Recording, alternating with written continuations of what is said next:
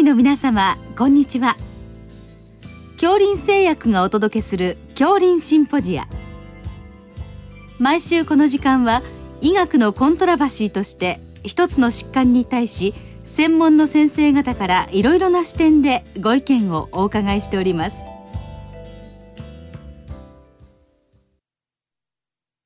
シリーズ高血圧糖尿病の管理に向けての10回目。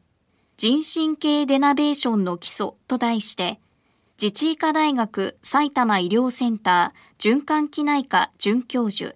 坂倉健一さんにお話しいただきます。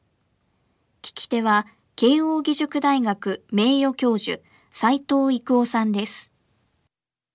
えー、今日は人神経デナベーションの基礎ということでお伺いいたします。よろしくお願いいたします。よろしくお願いします。まあ先生アメリカで素晴らしい仕事をされてきているんですけれども、この研究に入ったきっかけはどういうことなんでしょうか？ありがとうございます。あのまあきっかけはですね、あの特に日本でこの人デナベーションの基礎をやっていたわけではなくて、まあ日本でまあ冠動脈のインターベンションどちらかというとまあ心臓の心筋梗塞とか狭心症の方を治す治療をしていたんですが、うん、たまたま私が留学した施設がですねあのアメリカの心血管病理のまあ非常にまあたくさん集まってくるいろんな症例とかいろんな研究データが集まってくる施設でしてでそこへ行った時にですね、まあ、あのたまたまそこのボスからですね、まあ、やるようにというふうにちょっとまあ命じられたということでうん、で始めたのがきっかけであります。はい、あのまあ、腎神経をまあ焼いて、まあ、高血圧をまあ良くするということが少し行われてきてしかしながらまあ結果が必ずしも良いばっかりじゃなくて、まあ、半世紀に少し入ってたということなんですけどで実際に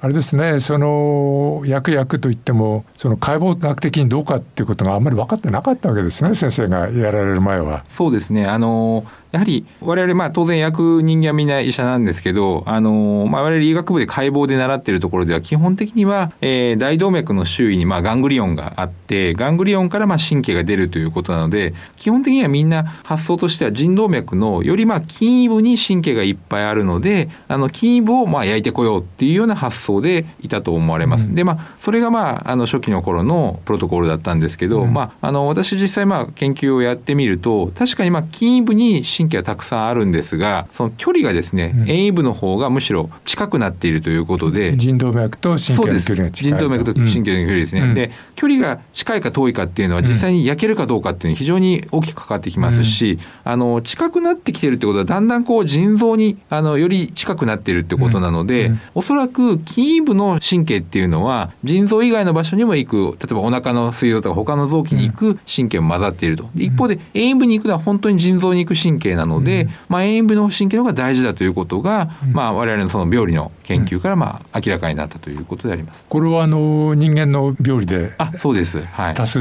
のものを使ってやったわけですか、はい、はい、人間の亡くなった方の、まあ、ご遺体からあの腎臓と腎動脈をまあセットでそこの施設が集めまして、うん、でそれに対してまあスライドを作ってですね、うん、でまあ神経をまあ一個一個数えるというかですね、スライド越しに数えるというようなことをやりました。ああなるほど。であの遠位部の方が、まあ、あの腎動脈と近いとい。うことなわけですね。はい、ということでその内側から焼くという意味では、はい、その塩部があのターゲットになってってきたということですか？で、ねはい、それ以前はまあどちらかというと筋部がまあ太いからそこをやっちゃうっていうことだったんですね。すね。あの太くてアクセスしやすくて、うん、まああの筋部の方がまあ神経も多分いっぱいあるだろうと、うん、そうするとまあ合併症も多分少ないだろうから筋部をやろうっていうのが、まあ最初の発想でした。はい、ということでまあそのやる部位を変えたっていうことがまあ先生の研究がまあ大きなそのプロモーターになったわけですね。はい、もう素晴らしいと思いますね。で、まあ、実際にその役場合には、まあ、カテーテルを進めてこのラジオ波を発射するとかするわけですね。はい、はい、どんなことをやるんですか？そうですね。あの、えーと、いくつか方法があるんですが、まあ、一番最初に基本となったのはやっぱラジオ波で焼くっていうことになるんですがあのいわゆる、まあ、カテーテルっていうですね、まああの心臓カテーテルとかそういうのでやるようなカテーテルを大腿動脈足の方からアクセスしましてで腎動脈の方へ導いてですね。で腎臓の中へまあカテーテルで管を突っ込んで、うん、でまあ血管壁に当てたところでまあ焼いてくる。ラジオ波で焼いてくるってことになります。うん。うんで、あの初期の頃っていうのは、この基本的には一箇所焼いて、また回して別のとこ焼くっていうような繰り返してたわけなんですけど、まあ、最近のやつっていうのは、いわゆるスパイラルタイプでこう渦巻き状になってまして、まあ、そういう渦巻き状のものを入れて、いっぺんに4箇所ぐらい一気に焼いてくるっていうことを何度かやるっていうことになって、だいぶまあ焼く効率としては上がってるのかなというふうに思います。うんそれから別な焼き方もあるわけです、ね、あります。あのあとはですね有名なのは超音波ですね。うん、まあ我々こう超音波と言いますとまあ非常にこう非侵襲的基本的に超音波で何ができるんだっていうふうに思われるかもしれないですけど実はまあ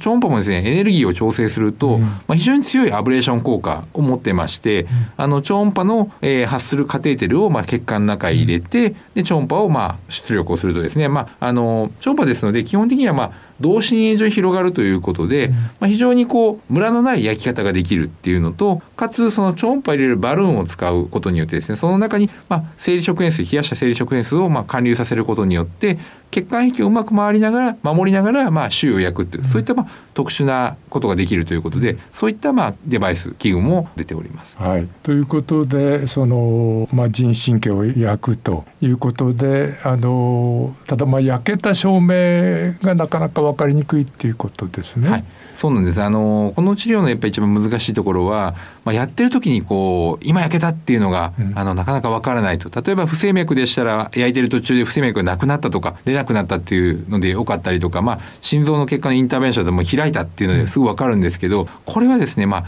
焼いてる、まあ、エナジーを出してるのは分かるんですが実際それが神経に到達したのが分かりにくいと思います、で例えばその OCT とか血管の超音波を見るとある程度こう血管に対してはまあ焼き印というかですねここが焼けたんだって分かるんですが果たしてその裏にある神経まで届いたかどうかっていうのはなかなか分かんない。そこがちょっとこの治療の難しいところかなというふうに思います。はい、その直接証明がないので、まあ、血圧を測っていくしか今はないということですね。すね。はい、はいはい。えー、動物実験だと例えばあの腎臓の中の、まあ、ノルエピネフリン測るとか、はい、そういうことも可能になるわけですそうです。あの動物実験だとまあそういった形であのやった後で、うん、まあ動物をまあサクリファイスあのなくしてしまってあのそういう腎臓の中のノルエピネフリン濃度を測るとそういうことがやれるわけなんですけど、うん、当然人ではできませんので、まあ、分からないっていうことになると思います。勉強ではね、はい、それからあの神経末梢神経をまあ再生するって言われてますけど、はい、その点はどうでしょうか？あの我々その、まあ、動物の病理でいくつかのタイムポイントに分けてあの病理を見てみますとやっぱりこれは神経は再生するんですね。であのただ再生はするんですがその元あった神経とはどうもなんかちょっと見た目はちょっと違う感じになっているので、その再生した神経がうまくこうつながってですねその高血圧に寄与するかどうかっていうところまでわからないと。だから、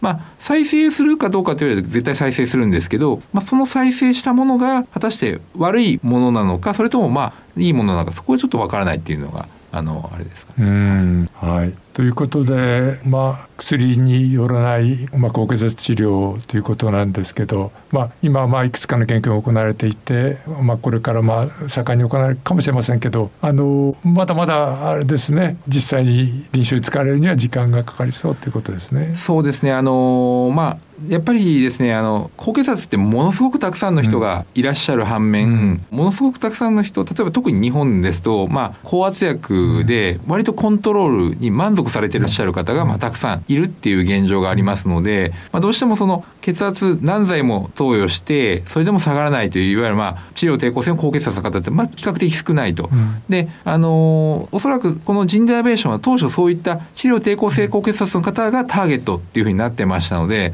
そうするとちょっとやっぱその人たちはまだそこまで人数としてですね、いらっしゃらないというのが現状かなと思います。ですので、ちょっとこの治療がバッと広がるには、まだ少しエビデンスの集積というものが必要なのではないかなというふうに思います。はい、まあそれとまあ気軽にできるというか、まあ日帰りでできるとか、はい、そういうことは可能ですか？あのおそらく日帰りは多分ちょっと難しいんではないかと思うんですけど、まあ入院期間としては当然あの経費的なカテーテルでやりますので、いわゆる外科手術とかに比べて全然短いやつになると思うんですが、ただまあ今例えば心臓カテーテルですねカテーテルアブレーションとかそういった、うん、あのまあ、いわゆる循環器領域の、うん、まあ、2泊3日とか1泊2日で帰っていくような治療と同じようにできるかっていうのはやはりまあもう少しやる側のですね、受者側の経験だとか病院側の経験も含めてですね、もうちょっとこう主義として広まっていかないと、やっぱりなかなかちょっと気軽な感じで、ちょっと受けに来てくださいちょっと入院してやりましょうかっていうような形にはちょっとまだ私はならないのかなというふうには思うんです。はい、ただまあ実際いつも心臓カテーテル治療やられてる先生のような人にとってみれば、はい、まあ同じよってかもっと簡単というか、ね、まあ、そういったイメージテクニカルには、ええ、あのそんなにすごく大変ではないと思います。うん、ただ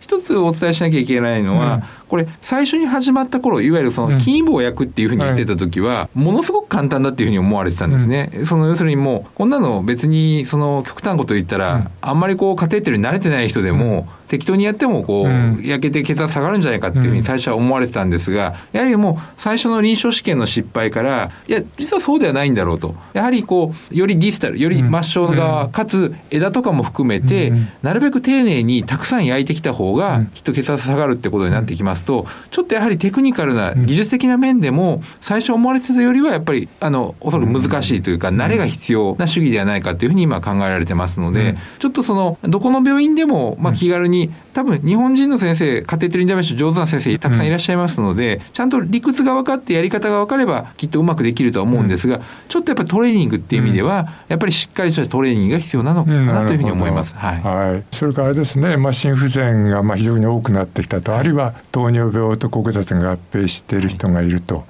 でまあ、そういった人たちがこれでその交感神経活性がまあ落ちるというような意味でメリットがあればさらに広まりそうですね。あの先生おっしゃってるところが多分一番大事なポイントで、うん、あの今後ですねこの治療広まるかどうかっていうの鍵はもうそこにかかってるのかなと思います。うん、あのおそらくただ高血圧を良くするっていうだけだとちょっとやはり皆さんその薬とそのこっちどっちだって言われた時に、まあ、薬でいいやと思っちゃう人がたくさんなんですけど例えばこれで交感神経をその介入することによって今後の心不全が減るだとかそういったまあ糖尿病になりにくくなるとかいろんなそういうあのハードなイベント高血圧以外のイベントがどんどん減っていくっていうことが分かってくれば、うん、多分この治療に対するもっと前向きな見方っていうのがあの患者さんはもちろんですけど医師の間でもですねかなり強くなると思いますので、うん、そういったエビデンスがまあこれから出ていくことが必要かなと思いますし、まあ、ちょっとまだその辺のエビデンスはまだ不足している段階なので、うん、まあ、今後この治療が発展するかどうかっていうの大きな鍵はそういったまあ心不全糖尿病そういった高血圧以外のイベントがどれぐらい減るかっていうことにかかっているのかなというふうに思います。はい、どうもありがとうございました。はい、シリーズ高血圧糖尿病の管理に向けての10回目人神経デナベーションの基礎と題して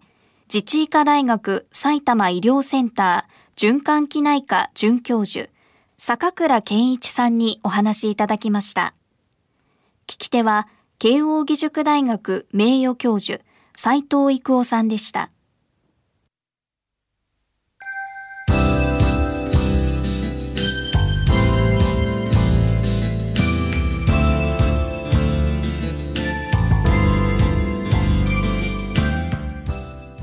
それでは恐林製薬がお送りしました恐林シンポジア来週をどうぞお楽しみに